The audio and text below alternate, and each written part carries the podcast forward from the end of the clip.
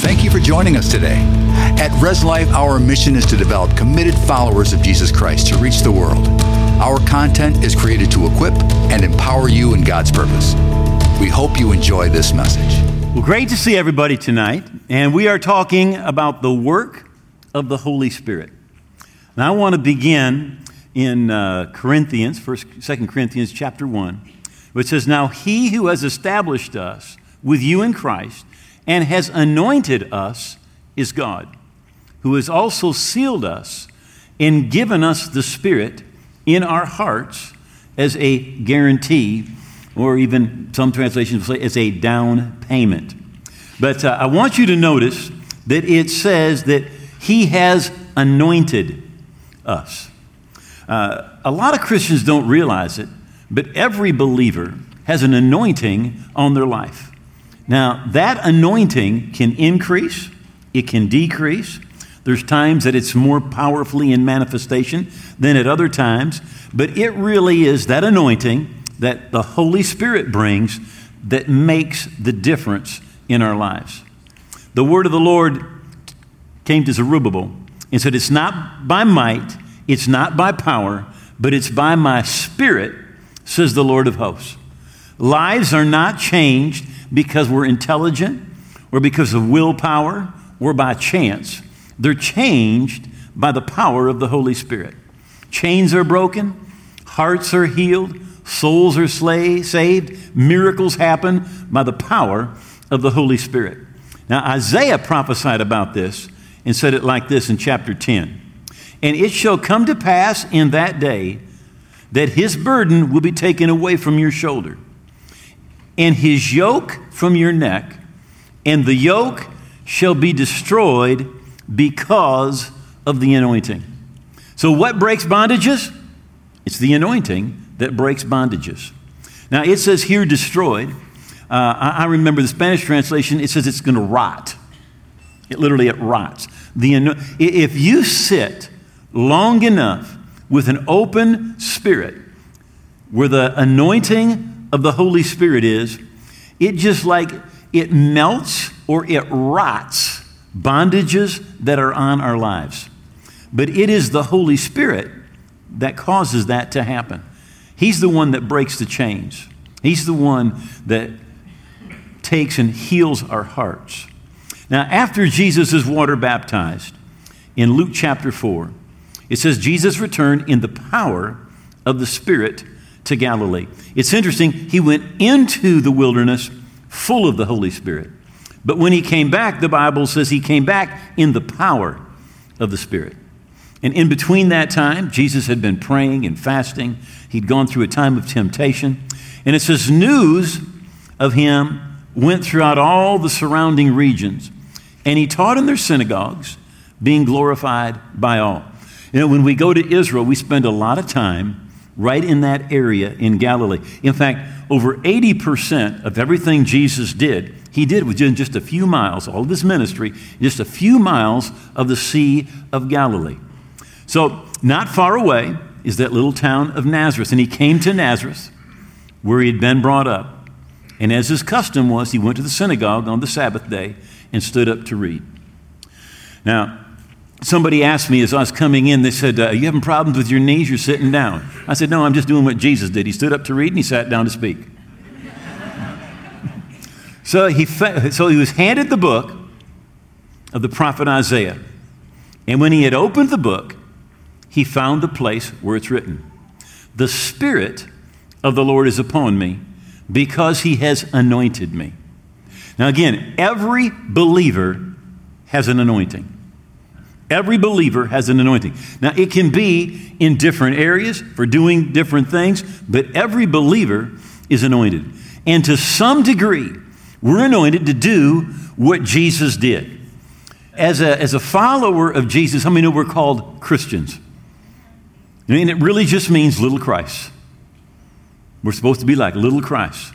So the Spirit of the Lord is upon him because he's anointed him to preach the gospel to the poor. He said, He sent me to heal the brokenhearted, to proclaim liberty to captives, the cover, recovery of sight to the blind, and to set at liberty those who are oppressed, and to proclaim the acceptable year of the Lord.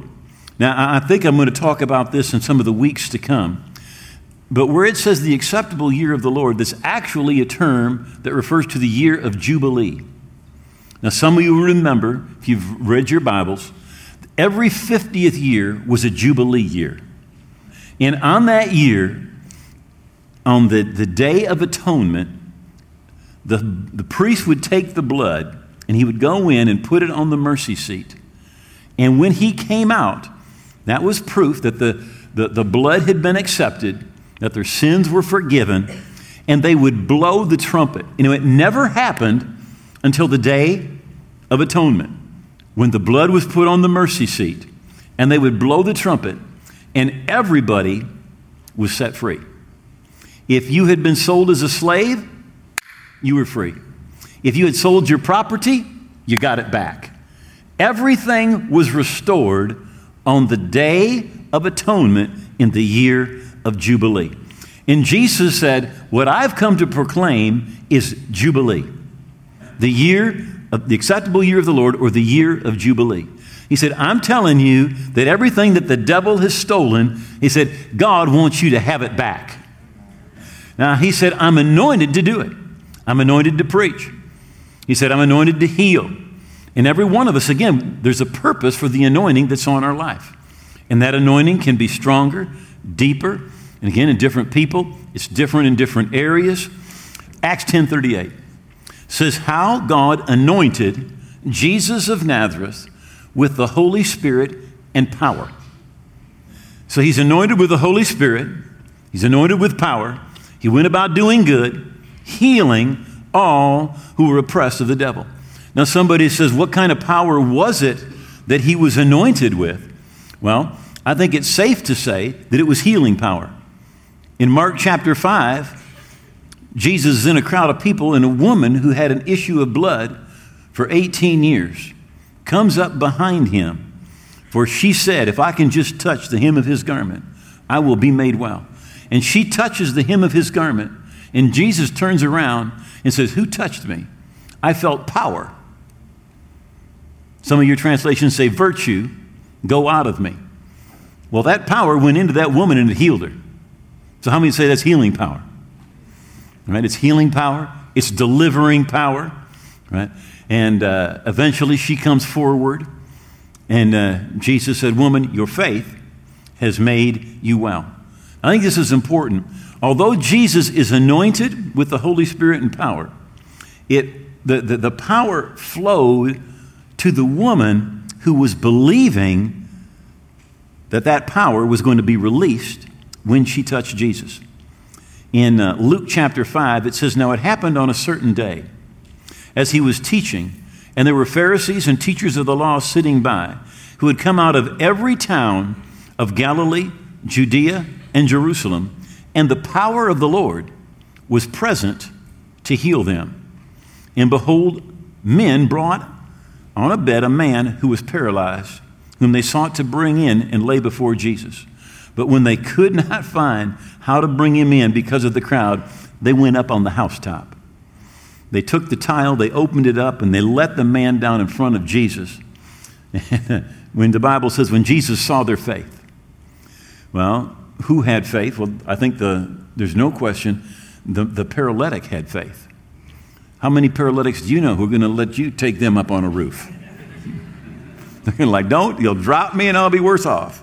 You know, and obviously the four men had faith, or they wouldn't have taken him up on the roof. So Jesus, when they let him down, he says, he says, when he saw their faith, he said to him, Be of good cheer, your sins are forgiven you. And then he said, Take up that mat and go home. And that man was instantly healed. Now, the Bible says that the power of the Lord was present to heal all of the Pharisees and the teachers from Galilee, Judea, and Jerusalem. Now, that must have been a lot of people. There were so many of them in the house that they could not get in. But that anointing did not heal any of them, although the power of the Lord was present to heal them. None of them got healed, only him got healed. So, what, what we're saying is this the power, the anointing, only flows where there's faith.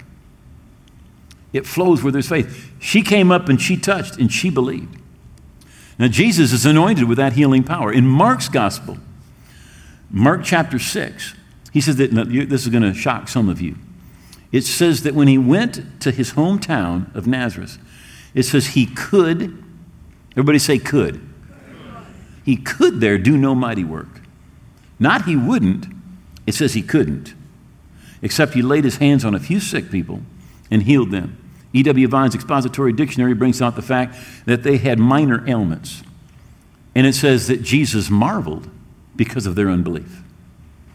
He marveled because of their unbelief. Although the anointing was there, people had to believe it in order to receive it. Now, listen, you have to believe that you're anointed for that anointing to flow from you. Whatever God anoints you for, you need to believe that you're anointed. Not just the person who's receiving needs to believe, but you need to believe that you're anointed to do the things that God has called you to do. So that woman with the issue of blood, and I said 18 years, it was 12 years, she came up and she touched his garment, and when she did, that power flowed. Now, somebody says, How do we get that, that anointing in our lives in manifestation?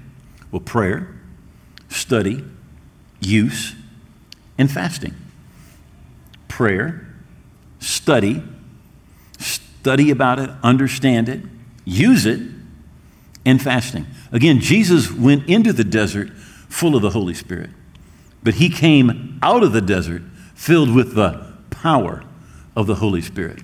And there had been a time of fasting where he was seeking God. Jesus is, is at Bethsaida. It's one of the towns that Jesus actually says uh, it's going to be better for Sodom and Gomorrah than for you. Because if the miracles had, that had been done in you had been done in Sodom and Gomorrah, they would have repented long ago. But they bring him a blind man. And the Bible says that Jesus takes him out of the city. He doesn't do anything to him, he just takes him out of the city.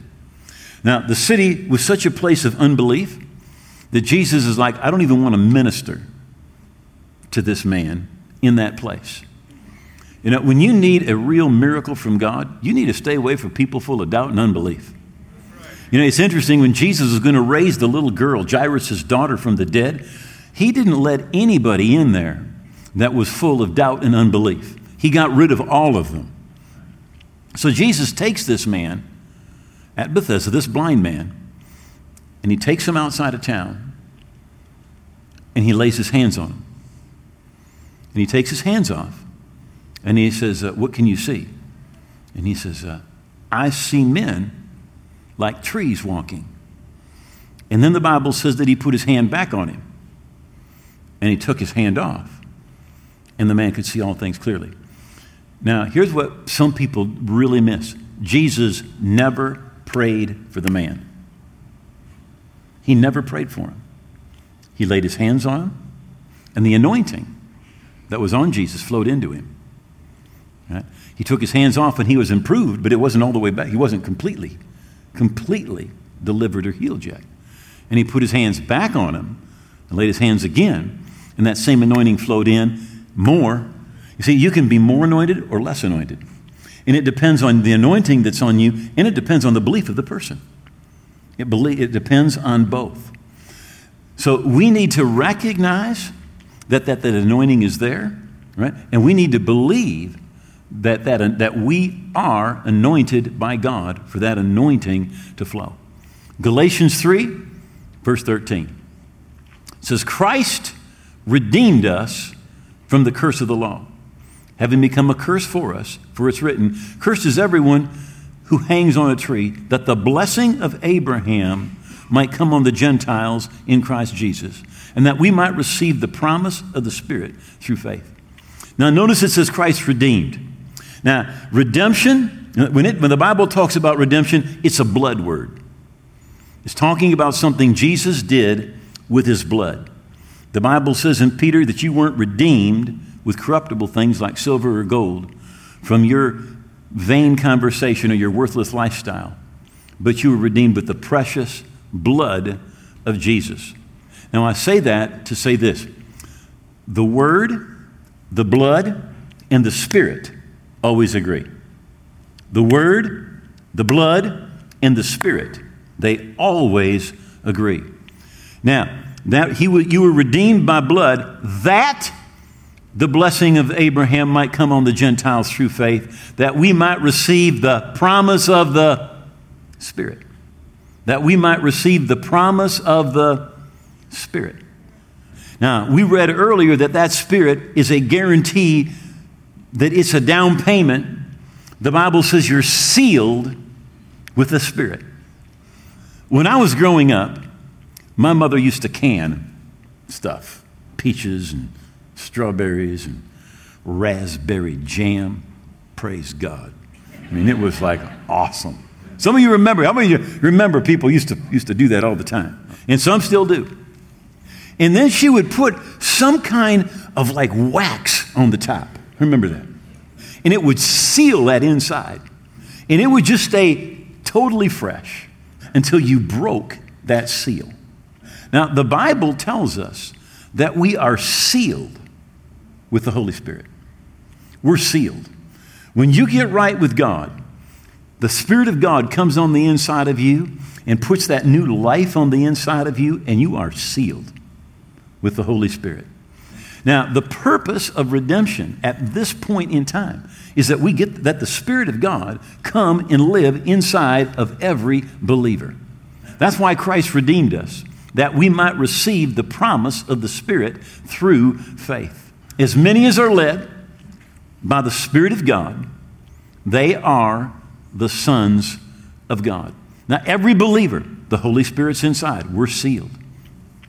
Now, the Holy Spirit uses the Word of God to bring change into our life. I, I'm, I'm, where I'm going is the Word is written by the Spirit. The Bible says that holy men of old were moved by the Holy Spirit, and they wrote. So it's the Spirit of God that did that writing. But listen to 2 Corinthians 3:16. And all of us with unveiled faces because we continue to behold in the Word of God, as in a mirror, the glory of the Lord, are constantly being transfigured into His very own image in ever increasing splendor, and from one degree of glory to another. For this comes from the Lord who is the Spirit. Now, notice how we're changed. The Holy Spirit changes us as we continue to behold in the Word of God, as in a mirror, the glory of the Lord. I was reading this morning in my devotions in Psalms 55. It says, Because they do not change, therefore they don't fear God. Because they do not change, they don't fear God. How many of you know repentance brings a change? Right? And, in, as we see the mirror of God's Word, the Bible says that, that brings that change on the inside of us as believers. And we become more and more and more like Him. Now, obviously, God can speak in many ways. He spoke to Moses in a burning bush, to Pharaoh through signs and wonders. He led the wise men by a star. Belteshazzar, a hand appeared and wrote on a wall. To the prophet Balaam, it was kind of tough and he had to talk through a donkey. So God can speak in a lot of different ways. But the number one way that He wants to speak to every one of us is through the Word of God. Now, it is the Spirit that quickens the Word to us. But that's the number one way that He wants to speak to us. Again, 2 Peter chapter 1, verse 21. For prophecy never came by the will of man, but holy men of God spoke as they were moved by the Holy Spirit. Holy men of God spoke as they were moved by the Holy Spirit. And, and because so often we're looking for something spectacular, we miss the supernatural. When we get in the Word of God, supernatural things begin to take place. I love Joshua 1 8. This book of the law shall not depart out of your mouth, but you shall meditate therein day and night, that you may observe to do according to all that's written therein. and then you will make your way prosperous. You will have good success. You know, it's when we're meditating in the Word of God that the Spirit of God quickens and makes alive the Word. Jesus said in Matthew 4 4, Man shall not live by bread alone, but by every word that proceeds out of the mouth of God. It, it, it is our life, it's our bread, it is what we need to grow, to be nourished, to be healthy spiritually. In 2 Peter chapter 1, in verse 16, it says, For we have not followed cunningly devised fables when we made known to you the power and coming of our Lord Jesus Christ. We were eyewitnesses of his majesty. For he received from God the Father honor and glory when there came such a voice to him from the excellent glory This is my beloved Son, in whom I am well pleased. Now, Peter is writing this, and he's talking about being on the Mount of Transfiguration. Jesus brings Peter, James, and John. And as they're up there, Jesus' clothes begin to glow. Moses and Elijah appear to Jesus, and they're talking to Jesus. And Peter and James and John, they're like, whoa.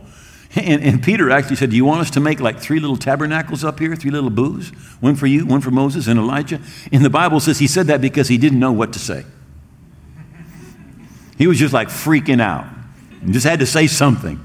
Now he's talking about that, and this is what he said In this voice which came from heaven, we heard when we were with him on the holy mountain. Now, this is what I want you to catch, verse 19. We also have a more sure word of prophecy.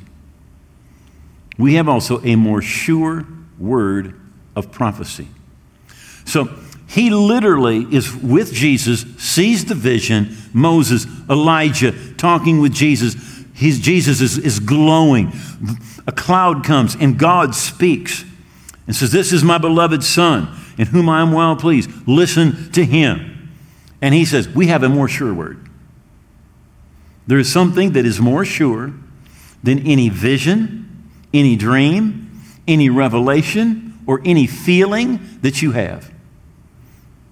We have a more sure word of prophecy. You say, What is it? It's the Bible.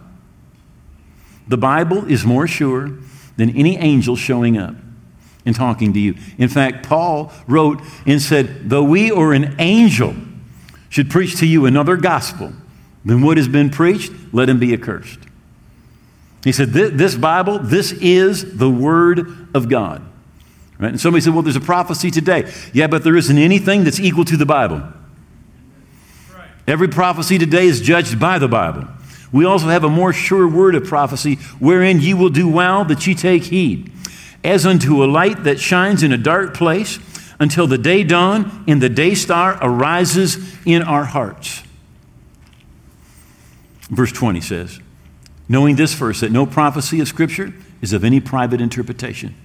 Now, what that means is this that the Bible doesn't mean one thing to you and something else to me. There's one interpretation. Now, listen, there's a million applications.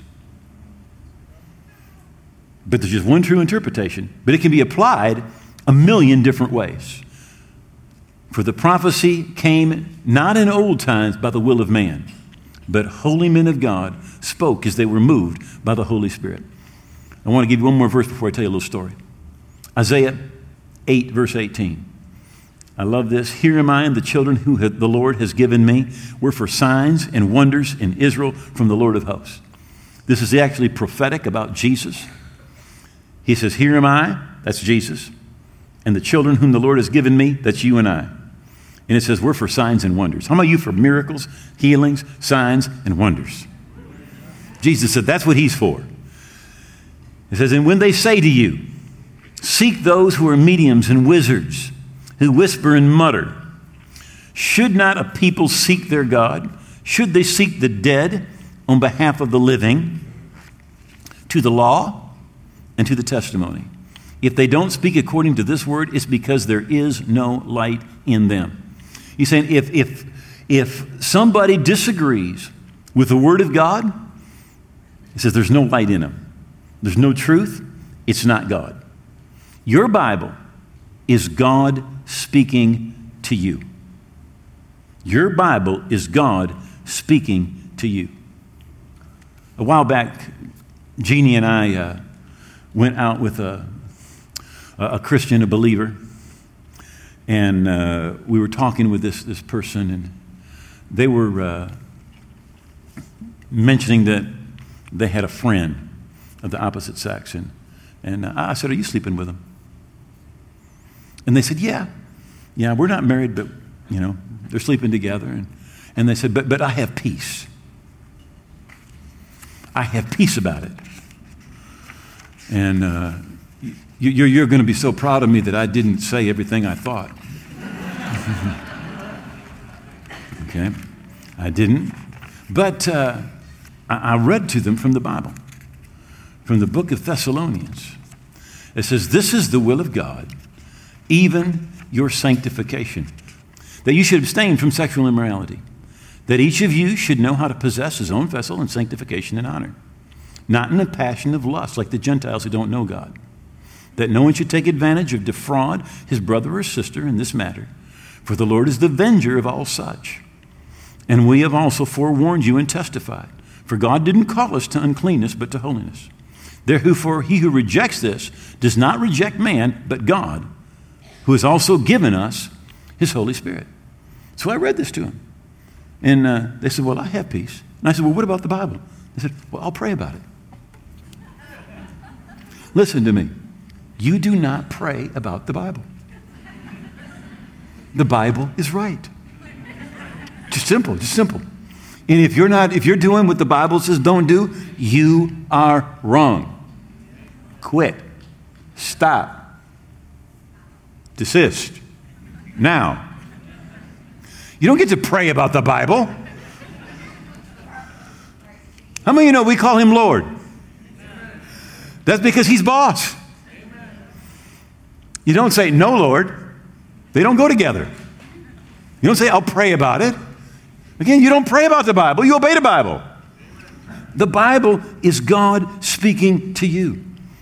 And, and I, I, love what, what Moses said.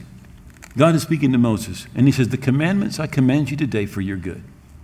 Everybody say, For my good. It's not that God is trying to, to be in a, keep you from enjoying life. It is the exact opposite. He said, Everything I tell you, it is for your good. Right? Your Bible is God speaking to you. And uh, because it is, it's, it's so important, we need, to, we need to be Bible smart.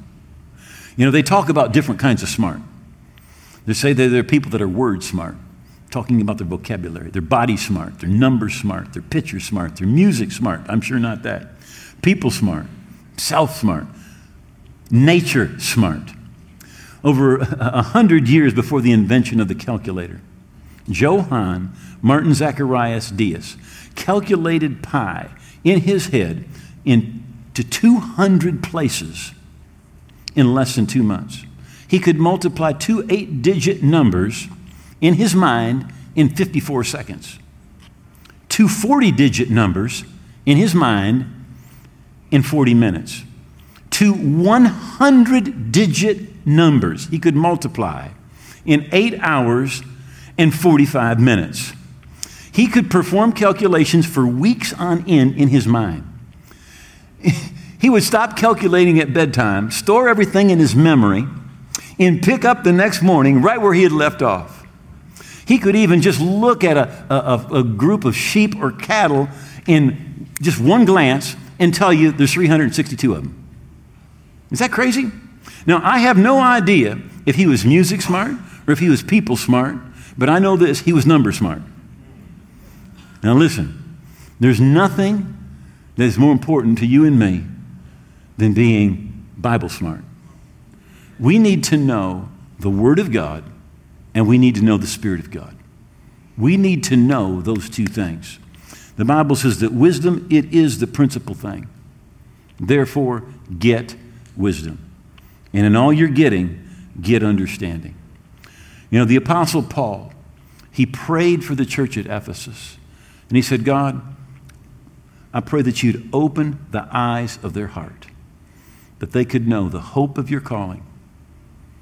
What's God's plan? What's God's purpose? The hope of your calling, the riches of the glory of your inheritance in the saints. He's saying, all that Jesus purchased for us. He said, God, open their eyes so they can see it. And then he said, and, and what is the exceeding greatness of your power that is at work in and for and through believers? The same power that raised Christ from the dead. Yeah, I think it's great that that prayer is right in the Bible. You say, what does that mean? It means the Holy Spirit inspired it, and He wants to answer it. He wants to answer it for you, and He wants to answer it for me. Your Bible is God speaking to you. It will show you God's plan, God's purpose. It will show you what things Jesus purchased for you and I at Calvary, that we are redeemed, and what belongs to us today, and what is the exceeding greatness of God's power that's at work for us, in us, and through us. Say, would you bow your heads for just a moment? Thank you for watching and being a part of our online family. Subscribe to our channel for access to all of our videos and live services. You can also be notified when a new service becomes available if you ring the notification bell. We cannot do this without you. You can support this ministry and help us reach more people with the word by giving at reslife.org/give. Thanks again for watching. Be blessed.